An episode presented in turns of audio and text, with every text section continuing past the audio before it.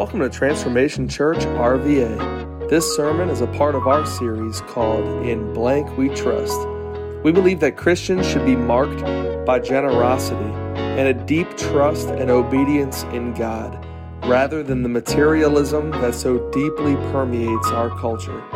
In this series, we will learn more about stewardship and trusting in God for our needs. 2 Timothy chapter 4, 1 through 8. As you're turning there, I want to very quickly tell you about this new series. We're in a new series this month, and I can guarantee you it is going to rub you the wrong way. It's going to rub you the wrong way. One time each year, the month of November, we talk about giving not giving of your time. We talk about that all year. You can, right? You hear about serving opportunities all year long. But the month of November, we're going to talk about giving money. And I'll tell you why.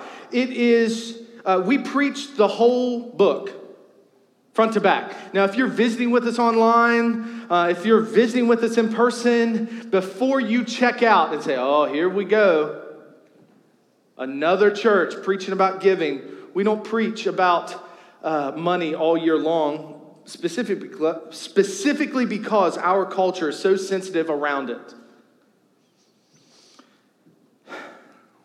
Can I be honest with you?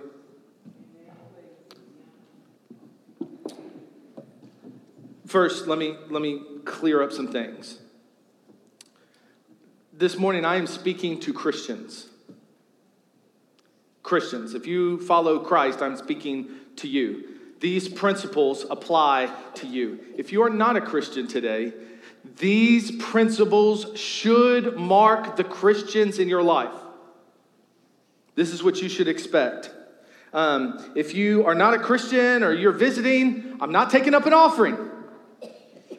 I'm not trying to get a new car, okay? There's none of that weird, crazy stuff going on. We don't need to build a building. We're still trying to fill this one. And we are trying.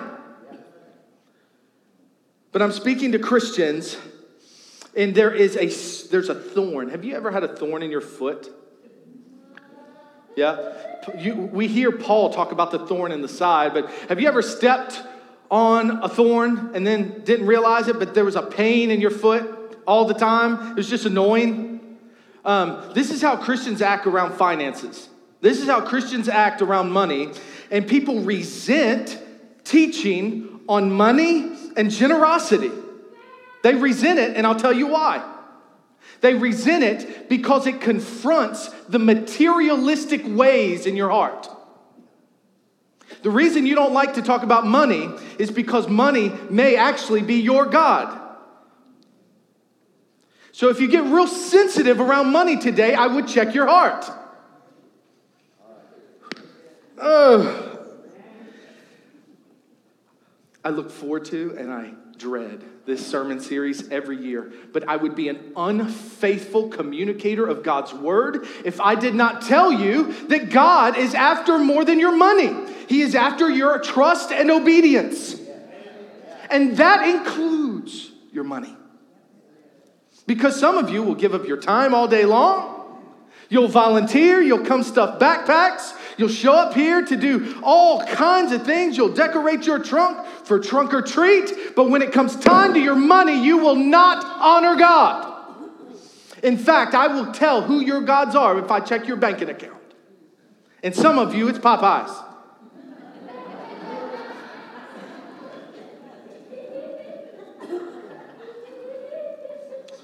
Some of you, it's clothes. But let me tell you something the biggest God in Western Christianity oftentimes is not God, it is money. And there is a gospel out there that will tell you that if you serve God right, then you'll get more money, and that is wrong. What we are talking about today is trusting God. And over the next four weeks, trusting and obeying God, not just with everything else that we'll let Him have, but with all of us, including our finances. Some of you might say this morning, Pastor, But you don't understand, I have bills. No, you have choices. You have choices. Now, I grew up with a single mother. And so I understand very clearly what it's like, and my mom will tell you too, to hit financially hard times and have nothing and see the Lord sustain us even when we can't give to Him. But far and wide, 99% of the time, you will spend money on what you want and where your desires are and say that the Bible applies to everything else in my life except my bank account. Oh, I've got to I've got to figure out an exit strategy for today. I can feel the glares. I can feel it in the room. So, so I've got to get through this. I'm still promoing the series and I haven't gotten to the message yet. So, a couple of the things that are going to streamline through the whole series are, are, a couple thoughts. One of them is this um, What you give to God is God's. What you keep is still God's. Okay, hold on. Some of you act like, oh, look how generous. God, you should be grateful for my 10% if you give that and then you act. You treat your house, you treat your uh, investments, you treat everything else tangible in your life as if that's yours and you work for it. I can tell you, oh, I'm to preach this morning. I'm going to tell you today from Scripture that. Most of you trust in yourself more than you trust in God. And I'm here to also to say that if you have it, God gave it to you. Scripture would declare, Psalms 24, that all the earth belongs to the Lord and the fullness thereof. If you have it, it's because He gave it to you. And so, as we enter the next four weeks, today we're going to talk about in our series is called In Blank We Trust. So, for four weeks, we're going to talk about this week in me, I trust. Next week, we're going to talk about insecurity, I trust. We're going to see what you're trusting. In week number three, we're going to talk about in quantity, I trust. So if I have enough, then I'll give. If, I, if, I'm, if me, if I'm safe, then I'll give what's left over. And, and then the last week, we'll talk about in God I trust. It's written on the bill. Did you know that? And kids, I'm going to need your help this morning as well. So um, as we go through the scripture, I'm going to use some of you and maybe some adults. If you're not mad by that point, okay? Okay. All right. Second Timothy chapter 4. And let's read 1 through 8. 2 Timothy chapter 4, 1 through 8, looking at the time. Good to go. Verse 1. I solemnly charge you uh, in the presence of God and Christ Jesus, who will someday judge the living and the dead when he comes to set up his kingdom. Preach the word of God. Be prepared, whether the time is favorable or not. Patiently correct, rebuke, and encourage your people with good teaching. Verse 3 For a time is coming. I want you to focus on these next two verses. For a time is coming when people will no longer listen to sound and wholesome teaching they will follow their own desires and will look for teachers who will tell them whatever their itching ears want to hear. They will reject the truth and chase after myths. Verse 5 But you should keep a clear mind in every situation. Don't be afraid of suffering for the Lord. Work at telling others the good news and fully carry out the ministry God has given you. Verse 6 As for me, My life has already been poured out as an offering to God. The time of my death is near. I have fought the good fight. I have finished the race, and I have remained faithful. Last verse. And now the prize awaits me, the crown of righteousness, which the Lord, the righteous judge, will give me on the day of his return. And the prize is not just for me, but for all who eagerly, eagerly look forward to his appearing. This is the word of the Lord. Now, today we're talking about in me I trust. In me I trust. And uh, let me give you a little background on the book. You ready? Background on the text. This is a letter. Everybody say letter. Kids, kids, I need your help. How many of you have ever written a letter? Okay, good. How many of you have not written a letter? Because that's okay too.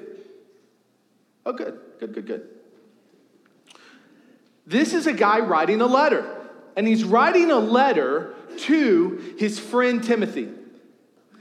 And he's right, guess where he's writing this? He's writing it from jail. How many of you have ever been in jail? No, I'm just kidding. Don't raise your hand. Put your hand down. A little girl said, I don't want to know. I don't want to know. And so, as Paul's writing this letter to his dear friend, Timothy, who's a pastor in a local church, he's giving him some admonishment and he sets up this whole text in courtroom language. How many of you watch court shows? Kids, how many of your parents watch court shows? Judge Judy, I know. Uh huh.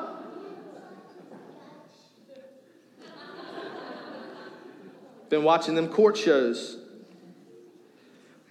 Paul, the guy writing this letter, sets it up with this courtroom scenario. He says to, to, to Timothy, he says, I solemnly urge, this word urge um, in the Greek really means charge or to testify, like testifying in a court, before a court. Who's he testifying before? He says it in the presence of God and Christ Jesus. Where's he writing this letter from? Jail. He's writing this letter from jail and declaring, he's actually declaring this letter in front of, in the presence of God, in the jail. And then he says, of God, who will someday judge the living and the dead when he appears to set up his kingdom. You know, Jesus is coming back. He is going to come back and there will be judgment. I know that's not a friendly term in today's culture, but everyone will pay for every idle word. They will answer for these things. Now, for the Christian, here's the gospel. You ready? For the Christian, for all of those sinful things that you would have to pay account for, Jesus Christ paid the debt. He already paid for that sin for you on the cross. If you don't know Christ today, that is the offer. He takes your sin, you take his righteousness. What an exchange! What an exchange. So he urges, he charges. This is a legal term. He's writing it from jail. And then in verse 2, he, he gives Timothy the command. You ready? All right, kids, I want you to say this after I say it. Are you ready? Preach the word. All right, good. He tells Timothy to preach the word. Be prepared, whether it's the time is favorable or not. Some of you know this verse is in season or out of season. I've heard, uh, I heard a story of a, um, a, a, clergyman in the Church of England who uh, had this glorious salvation experience. Um, I think all salvation experiences are glorious, but his was especially glorious just from where the Lord brought him. And uh, so he got so fired up, he went into the local other towns where there are other churches, and he starts proclaiming the gospel in the streets. And, and so some of the other clergy in the area heard him, and it kind of irritated them a little bit. So they sent the bishop over to the street to say, Hey, why are you preaching in other people's territory? And the clergyman looked at him and he said, I'll have you know, I only preach in two seasons. And the bishop, kind of relieved, says, Oh, good. What, what seasons are you preaching in? He said, In season and out of season. he tells Timothy to be ready. Whether it's going to make you look good or make you look bad, whether people are going to like you for it or whether they're not going to like you for it, preach the word of God. Preach the scriptures. And then he says, patiently. Everybody say patiently. Because some of y'all preach the word, but you're hateful. Patiently correct, patiently correct, rebuke. Does it stop there? No. And encourage your people with good teaching. What is Paul saying here? He's t- this is a warning. This, this 1 through 8, verses 1 through 8, is a warning to Timothy. It's an admonishment and encouragement to Timothy to do something. Preach the word.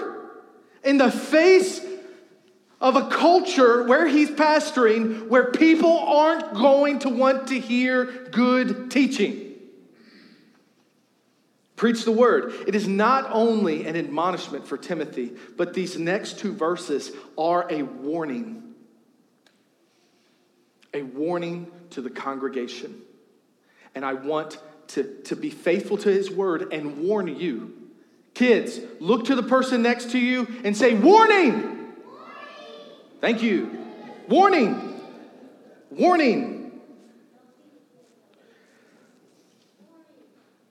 This is what we do on Sundays. This is what we do through, through small groups. And, and leaning to his word is we declare the word. And here's the warning look at three and four. A time's coming. I'll tell you what, let's, let's do this. We're going to work through three and four very quickly. There are three stages I see in this text to you trusting yourself over God. And can I tell you, as, as I kick open, the Word of God kicks open the dark corners of your heart I am praying that instead of being defensive this morning, you would allow the Holy Spirit to read your mail. Search me, know me, dust out all the dark corners of your heart. There are three stages to trusting, to you shifting to trusting yourself over God. And this has trickles into your finances. You ready? If you're ready, say ready. The first stage we see here at the beginning for a time is coming when, here it is, people will no longer listen to sound and wholesome teaching. The first step, the first stage of you trusting yourself over God is this you turn off your ears. Listen, listen to what. Um, let me ask the kids. Hey, uh, um, Macy, come here.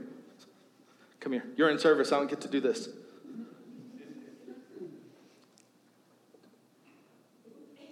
Look at you. Stand up here so everybody can see you. Actually, stand up here because I forget about our folks online sometimes. Look, Corey was looking out for me. What? When you're not listening, and you do a good job sometimes. I'm not sure I understand.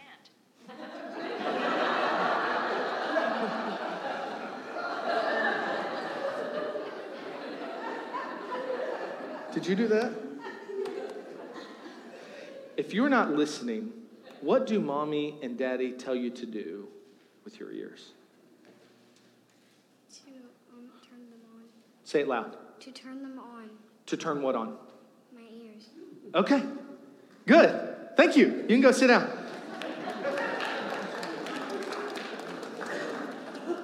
Mom and dad, grandparent, because some of you grandparents are raising little ones too. Some of you grand, great grandparents, listen. How many times do you have to tell your kids, turn your ears on? Do you not say that? Listen. Maybe you say that. Maybe you don't say anything. Maybe it's just a swift. When I was a kid, that's what it was. I didn't get warning, I just got up from the floor.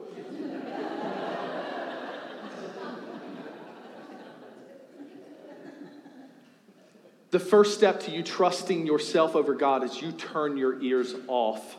This is what scripture would say. Jeremiah, if I were to go through Jeremiah every time the Lord said, You haven't listened, to the people of God, I wouldn't have time this morning, but listen to these few. Jeremiah 13 10, the wicked people who refuse to listen to my words, who walk in stubbornness of their hearts, and have gone after other gods to serve them and bow to them, let them be just like the waistband, which is totally worthless. You know what that just said? That you turn your ears off, your hearts become stubborn, and you start serving other gods. And I wonder if I were to look at your checking account, what gods you're serving. Jeremiah 32 33. They have turned their back to me and not their face. Though I taught them, teaching again and again, they would not listen and receive instruction. Do you see what happens to the people of God? They turn off their ears. Yet they did not, Jeremiah 11, 8. Yet they did not obey or incline their ear, but walked each one in the stubbornness of his evil heart. What happens when you turn off your ears? You start following your own desires. Why? Because you trust you more than you trust the Lord. What does this look like? I could go to Isaiah. Listen, Isaiah 6, 9, and 10. For the heart of this people has become dull. With their ears, they scarcely hear, and they have closed their eyes. Otherwise, they would see with their eyes, hear with their ears, and understand with their heart and return, and I would heal them. There is a process that, re, uh, that repeats all through this book, and that's people turn their ears off. We become dull to the Lord. We come dull to his leading and his presence, and all of a sudden we cannot see or hear like he wants us to. People come to my office all the time, text me, call me, Pastor, I can't hear the Lord, I can't see the Lord. And they've turned their ears off to him. And they wonder why. Oh, please stop coming to me shocked. The Lord hasn't left you, you've turned your ears off to Him. Whew. This looks like a couple things. You might check out on Sunday morning. You like the music, but when it comes to the Word of God, you don't want it to rub you the wrong way. Now, you wouldn't actually say that out loud, but your mind will be after service. And it's just now reminding me I was supposed to tell you to eat donuts. If you have your donuts with you, you can eat those donuts and drink your coffee. Um, some of you would rather do that than talk about your finances and the Lord right now, so that's okay. We want you to feel comfortable and soothe your convicted heart. Um,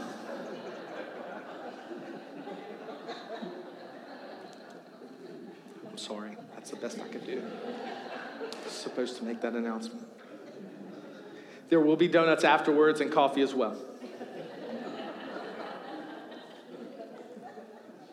See how you respond to that? But the minute I start talking about who's Lord of your life, all of a sudden it's, it's not funny anymore, is it? Yeah, yeah, because I think more often than not, you're going to find out you're king of your heart and not the Lord. That you trust yourself more than you trust the Lord. So you stay checked out on Sundays. You take everything we do lightly, you take the things of the Lord lightly. You treat them as expendable. This is what it looks like to turn off your ears. And if I may lovingly enter this space, some of you, Christians, uh, again, Christians, some of you, you'll know your ears are turning, you're turning your ears off to the Lord when you start bucking loving Christians coming to hold you accountable for something. I might check in on somebody and they ignore the text because they've been gone. I might, um, hey, lovingly want to, to speak some scripture into your hearts, and then you don't want to hear that. You buck when loving Christians want to confront you. If that is the case, you may be turning your ears off to the Lord. Number two, so first stage is you turn off your ears. Second stage is this I place my desires and feelings as ultimate truth. I place my desires and feelings as ultimate truth. Look here. Verse 3 continued. They follow, they will follow their own desires and will look for teachers who will tell them whatever their itching ears want to hear. He, Paul is saying to Timothy, hey, listen, this is why you need to preach the word. Because people are going to leave. They're going to turn their ears off, and the next step, the next stage is they are going to follow their own desires. You know what that means? That you have now placed your heart, your desires, your feelings as the ultimate truth and guiding force of your life and not the Word of God.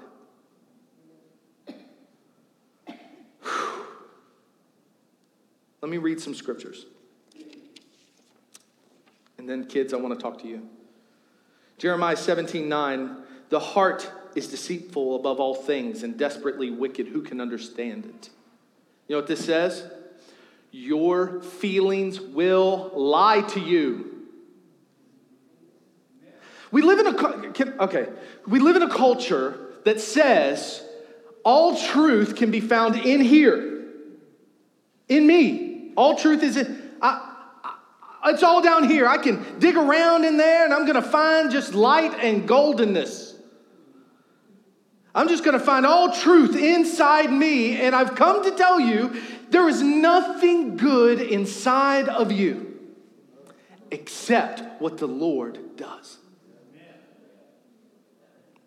There's nothing good inside of you. Some of you will leave here today, and I will have to go right back to this text and say, you know what? That's because you're following your own desires. You think way more of yourself than you ought to, and in you, you trust and not the Lord. They will follow their own desires. Proverbs 14, 12, and 13. There is a way that seems right to a man, but its end is the way to death. Scripture just repeats this. Uh, Proverbs 12, 15. The way of a fool is right in his own eyes, but a wise man listens to advice. And then the, um, the ultimate, the one probably all of you know, but rarely listen to Proverbs 3, 5, and 6. Trust in the Lord with all your heart. And do not lean on your own understanding but in all your ways, accept your bank account, accept your accept how you there's no exceptions. In all your ways, acknowledge him and he will make your path straight. Can I be very blunt with you? Folks, you know what the number one question I get asked? You want to you want to know what that is? How do I people come to the pastor when there's like a They've got to make a decision. Sometimes they come to the pastor after the decision and ask the Lord to bless their poor decision making. Have you ever done that? I've done that.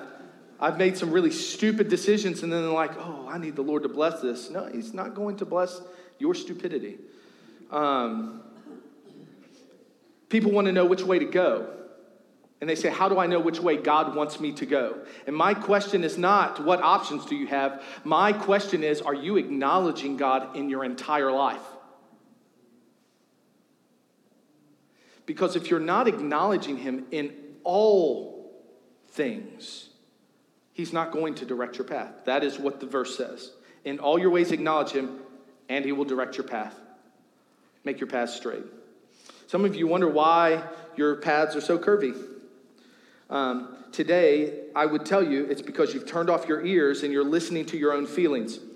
All right, I need to poll the kids. Poll the kids. Um, let me get a volunteer. Let's come up. Okay, Miley, you were first. I was quick. I was quick. Come up here. Faster. I'm just kidding. Everybody, welcome Miley to the stage. If I were to have, you're a natural. If I were to give you, now please answer this right. We haven't tested any of this, this is live. You've got to answer this right, otherwise, it messes up my whole message. If I had a donut from outside in this in your favorite donut, and then I had squash in this hand, which one would you want?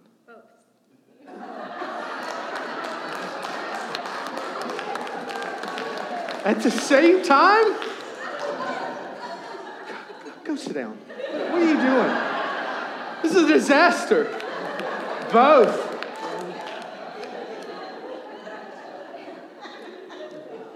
The right answer was donut. So then I could say, if given the option, you do not default godly.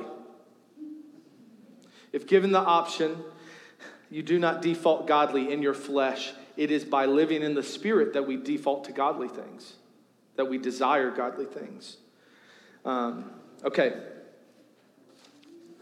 How does that look? And then I got to close. If scripture confronts your sin, you will defer to how it makes you feel instead of his word. This is often the conversation folks have is that here's the word of the Lord, but it makes me feel this way. The word must be wrong because the God I serve would never make me feel this way. It is a lie from the pits of hell. And I'll, I would say also, as sanctification continues through the Holy Spirit in your life, there should not be a cease to the rub on your heart. There should not be a cease to the rub on your heart. Isaiah 55, 8 and 9. For my thoughts are not your thoughts, neither are your ways my ways, declares the Lord. As the heavens are higher than the earth, so are my ways higher than your ways, and my thoughts than your thoughts. How is it? This is the stages to trusting yourself over trusting God. You will turn off your ears and you will begin to place your desires and feelings as ultimate truth instead of the word of the Lord. And that whole concept that if God was the right, some of you have just created your own gods, I think.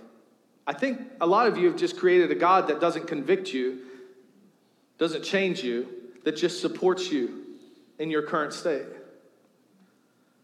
your current affiliations, your current decision making, because uh, no one wants to be convicted. And I can say truthfully, um, it's not exactly a fun process, but I can tell you it is a God glorifying and a growing process. Many of you will sit through church for 30, 40, 50, 60 years and will not allow the Holy Spirit to change your heart. You're just going to war against it because you trust yourself more than you trust the Lord. His ways are higher than ours, and I'm thankful for that. Many of you would say, in the sense of desires and feelings, you would say, well, it doesn't make sense to me. so surely God doesn't mean that. Well, no.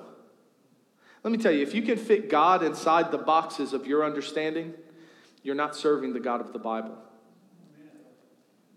Okay, let me move on. Lastly,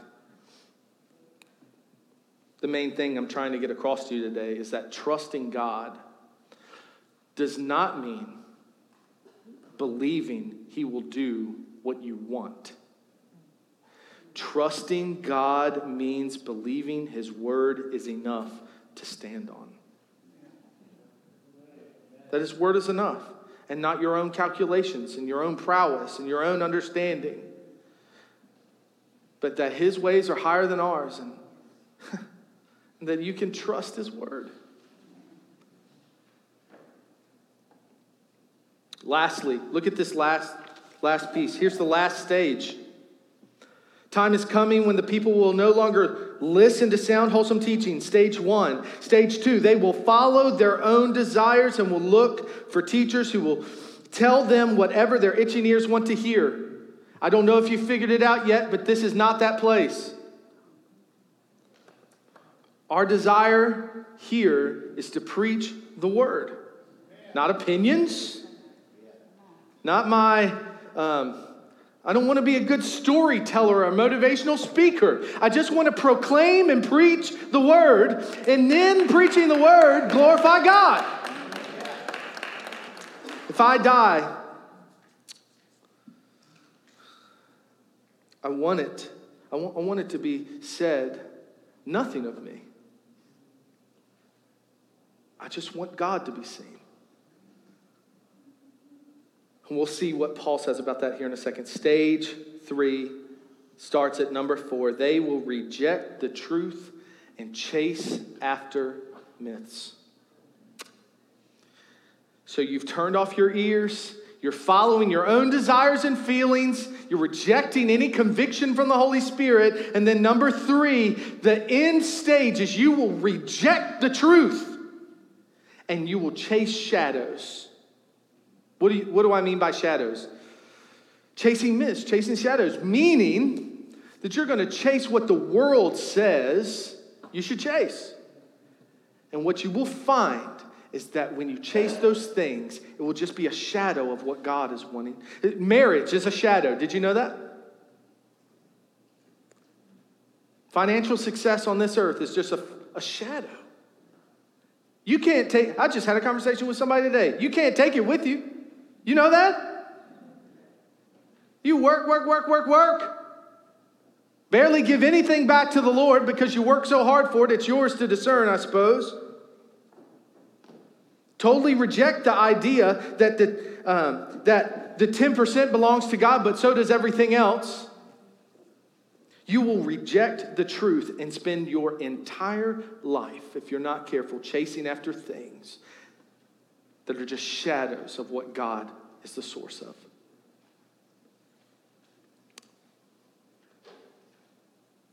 One more. I'll tell you what. Hey, uh, Jason strapped in. Let me see. Okay, tell you what. Woody, I need you. You're close enough. Come up here. Um, Elijah, come here. I'm going to use you again. This was David from a few weeks ago. Have you ever heard of the trust fall?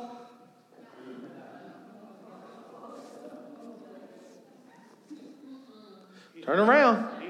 What? Come here. Come here. Come here. Turn around. Turn around. Put your arms out. Put your arms out. Hold your arms out. Okay. No, no, no, no, no, like that. You're going to catch him. Not you, I'm talking to him. I know. I know. Put your arms out. On the count of three. One. Two. I'm just kidding. Don't do it.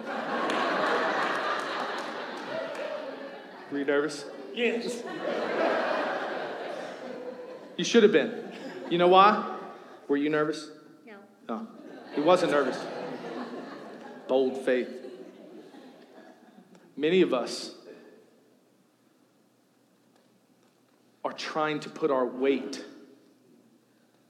on things that will not hold.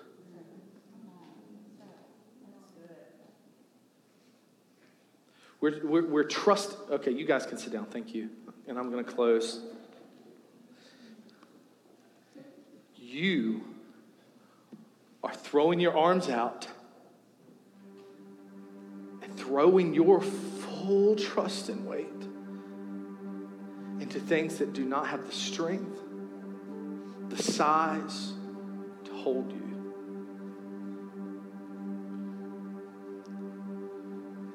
You think if you invest just right, you think if, if you can save a big enough kitty, if you your savings account, if you if I can just work it all out in my mind.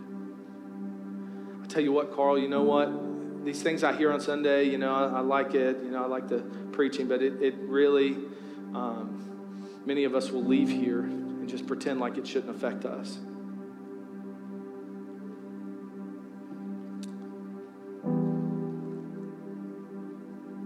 What are you trusting today? Stop. Stop. Stop. What are you trusting today? What Paul is warning Timothy about said, listen, you need to continue to preach and teach good teaching and preach the word, whether it's favorable or not. But there are, there's going to come a time when people aren't going to want to hear it. They're going to turn their ears off, and it's because they want to chase their own desires, and eventually they're going to spend their time rejecting truth and chasing after shadows. And today, I believe that there are some online, and here today, you're just exhausted. Are you tired? Are you weary from chasing things that they, they just don't hold up? They don't hold up.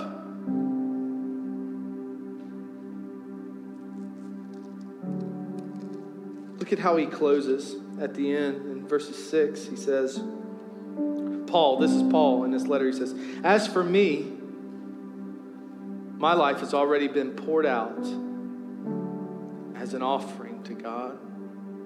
The time of my death is near. I fought the good fight, I've finished the race, and I have remained faithful.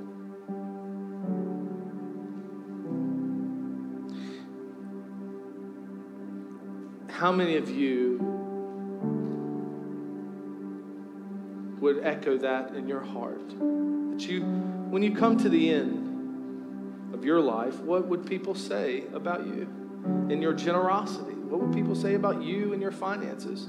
Would people be able to say that you served God with all of it? Or you just served God with what was convenient? What did you serve God with? What did you trust Him with? And I would ask you today to stop trusting yourself and trust the Lord. With all of it. With all of it. Including the dollars and cents. One thing Scripture tells us that He, that he promises to take care of us. He promises. Are you, are you worried? Is that, is, maybe that's what it is. Maybe you're just worried. I don't, Carl, I don't, I've never done this before. I've never given financially. I've never tithed. I've never done any of this. I'm nervous about it. What about all these other things?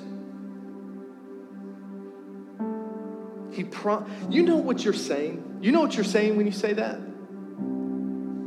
That you don't trust God to take care of you. That's what you're saying. You're saying God isn't big enough, God isn't uh, strong enough to carry you. You don't trust Him. You don't trust Him. And to mask it as anything other than rebellion would be falling short. Trusting God does not believe does not mean believing he will do what I want. It means believing his word is enough to stand on. And as I stand before this pulpit today, reading his word, I can, can, can I just give you a testimony? We closed on a house Friday. Okay?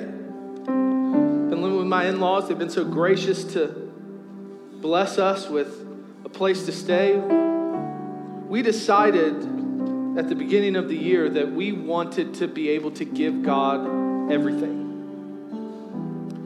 We were we had debt, car payments, school loans, some unsecured debt. We we just had debt.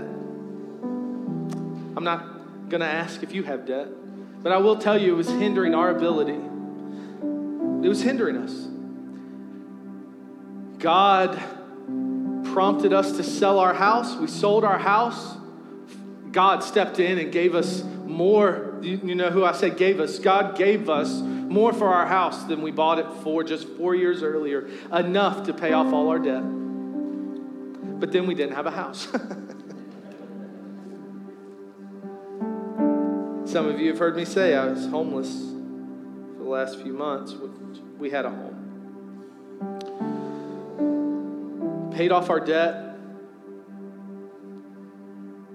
And Kirsten and I have decided this year that we're just going to give. We're just going to give, and, and all of it. We're going to give of our time. We're going to give of our kids. We're going to give, uh, we're going to serve above and beyond just being pastor. Okay, we just want to give. And that included our finances. And so we gave.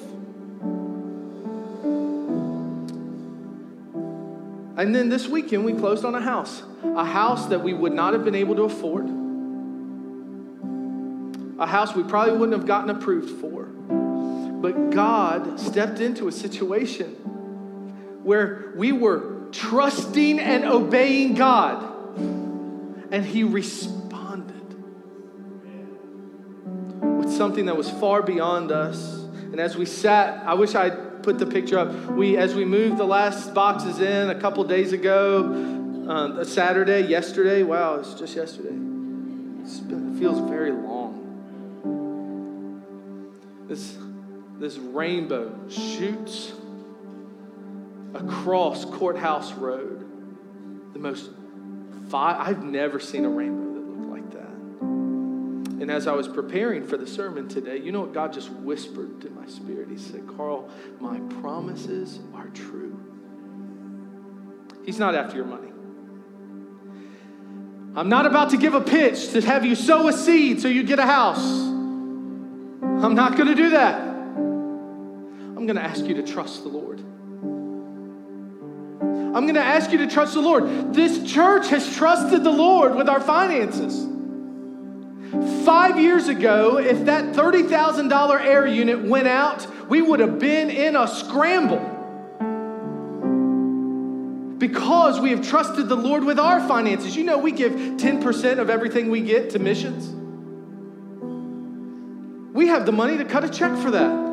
The Lord has provided. The Lord will always keep up on His promises, He will always be faithful to who He is. He's just asking that you trust Him. And over the course of this series, the next few days, next few weeks, I wonder if you would do that with your finances. I want to challenge you to do it. Challenge you to tithe for the first time. Challenge you to maybe start throwing in offering or whatever that might be. But I can assure you, of this one thing God is who He says He is. Yeah. And that's enough. That's enough. We're going to finish moving in tomorrow. And the cry of my heart is He's enough. As opportunities continue to come, we, we just want to give more than just the bottom dollar. We want to give the Lord the way He has showered His mercy and grace on us. And I pray that your hearts, through the Holy Spirit and His Word, would begin to change your perspective of what you have. And, and, and look at what you give as God's, but also as what you keep is also God's, that you would do that. Would you stand to your feet this morning as we pray and get ready to worship? Father, thank you for your word today, that we can trust you. God, that today you are enough for me. You are enough for all of us in this room today. Your word is true. You are big enough. I can trust you. I can trust you with my time. I can trust you with my family. I can trust you with my finances. I don't want to trust in me anymore. I want to trust in you, Lord. I want to lay your word before my heart and let its implications change me from the inside out. Oh, Holy Spirit, would you work on our hearts today? We love you and we give you praise. In the mighty name of Jesus, we ask. Amen. Thanks for streaming this audio from Transformation Church RVA, located in Richmond, Virginia. For more information, check out our website at www.transformationrva.com.